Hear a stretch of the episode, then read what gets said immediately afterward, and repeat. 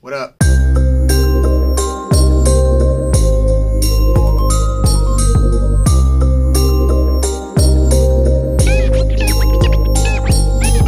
All right, so what we're gonna do is we're gonna talk about Martin Luther King because Martin Luther King is a pivotal role in the civil rights movement. He was a pivotal character in the uh, ever you know changing landscape of the world that it is today. Um, thanks to that man, I am standing in front of you. Uh, thanks to that man, my children are standing in front of you, and so there's got to be a lot that's got to be said about that man in particular. But what I'm here to do is tell you about five different things that you may or may not have known for this specific transcendent figure in modern day history. It's so funny to say this because, so growing up, whenever I was um, trying to be in front of people, trying to talk in front of people, I always thought I was just like, I'm not good at this. I'm really not and it led me to believe that I really honestly didn't have a calling for this kind of stuff where here I am now feeling you know like I can I can make a difference for Dr. King he really felt like his voice was a difference maker however when he was younger this man he didn't get but C's in public speaking like every single year which is just absolutely funny to me because when I think about it I'm like I got C's when I was in high school too in public speaking. So I guess I guess that works. I mean, prior to 1955, there was a boycott of a bus movement, and I'm trying to think exactly where this bus movement was. Let me see. Uh, okay, yeah. So the bus movement was at Montgomery in Alabama. Um, and there was a boycott in 1955. 1955 arrest of Rosa Parks for refusing to give up her seat on a bus to white passengers sparked the Montgomery, Alabama bus boycott. The boycott against the segregated bus system was supposed to last one day, but an estimated 17,000 African Americans supported it. The boycott lasted more than a year. The community's enthusiasm led organizers to extend the protest and appoint a spokesman. That person turned out to be a young Montgomery minister Dr. Martin Luther King.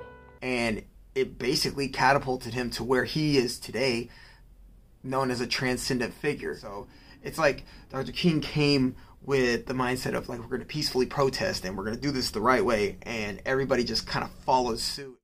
One thing that I can say about Dr. King that was just kind of mind-blowing was at the age of 35, which to some people watching this, they'd be like, 35, that seems old. But really, honestly, at 35, you're really honestly coming into your own.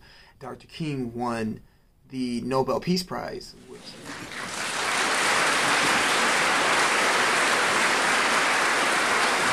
I accept the Nobel Prize for Peace at a moment when 22 million Negroes of the United States are engaged in a creative battle to end the long night of racial injustice. I accept this award on behalf of a civil rights movement which is moving with determination. Which is completely unheard of, um, especially for an individual at that time. They weren't giving awards out to Negroes. They were not doing that.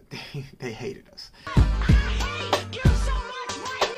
honestly, I did know that he practiced peaceful protest, but I didn't know that he had actually got it from Gandhi. So he got his philosophies and his um, theories. The "I Have a Dream" speech was actually improvised. A lot of it was improvised, which is just bonkers if you really think about it. I mean, you're at the front steps of the Washington uh, or the Lincoln Memorial, and you're overlooking the Washington Monument. Like I'm telling you right now, I've seen it. I've, I've been at those steps where he was at, and I'm not gonna lie to you, really enjoyed it. But um, it just made me think like if there was like twenty to thirty thousand people out there, I'm like, I'm scared. I mean, I'm not gonna lie, I'm scared. Like, cause I gotta see him public speaking in high school.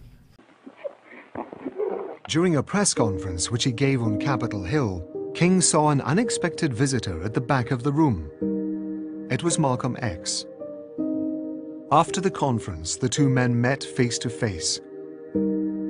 This encounter that King had always avoided unfolded in front of the press and photographers. The meeting only lasted a minute, but these images that capture them side by side, like this photo where they're smiling, became a strong symbol of reconciliation between two opposing visions of the black cause. One thing that he did value the most about Malcolm was the fact that his beliefs were so strong. You know, he believed that Malcolm X did come with a, a thought process that was definitely different and not one of his own, but it's been used. It's been used before plenty of times. You brutally hit them in the face with violence.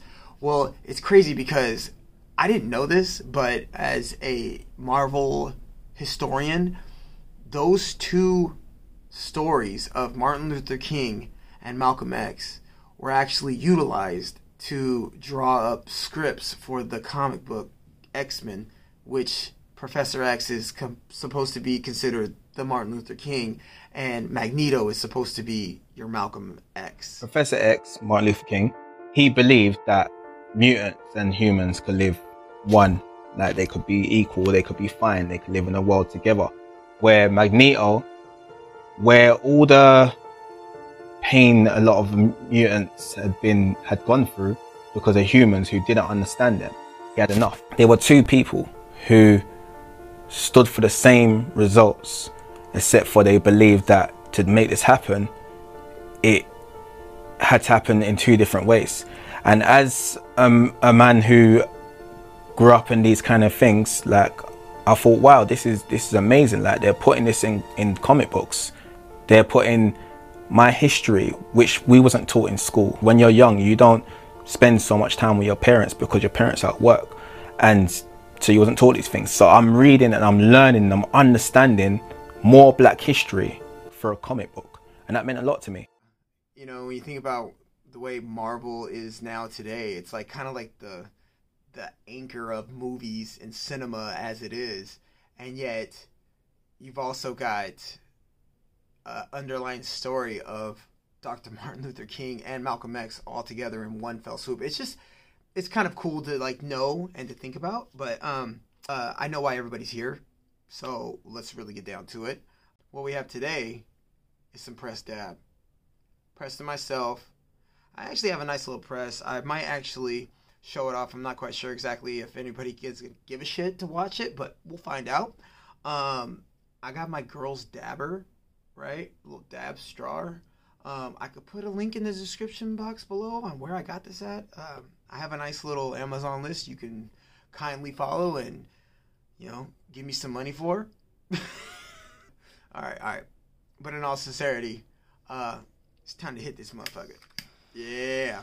So um, it was crazy just kind of like figuring out this whole Martin Luther King business and trying to really honestly try to come up with something with that you guys didn't really know. And it's it's it kind of blew my mind, really honestly, to figure out that that whole undertone of Martin Luther King is uh, what we all go to see when we go to watch these Marvel movies. Crazy. So,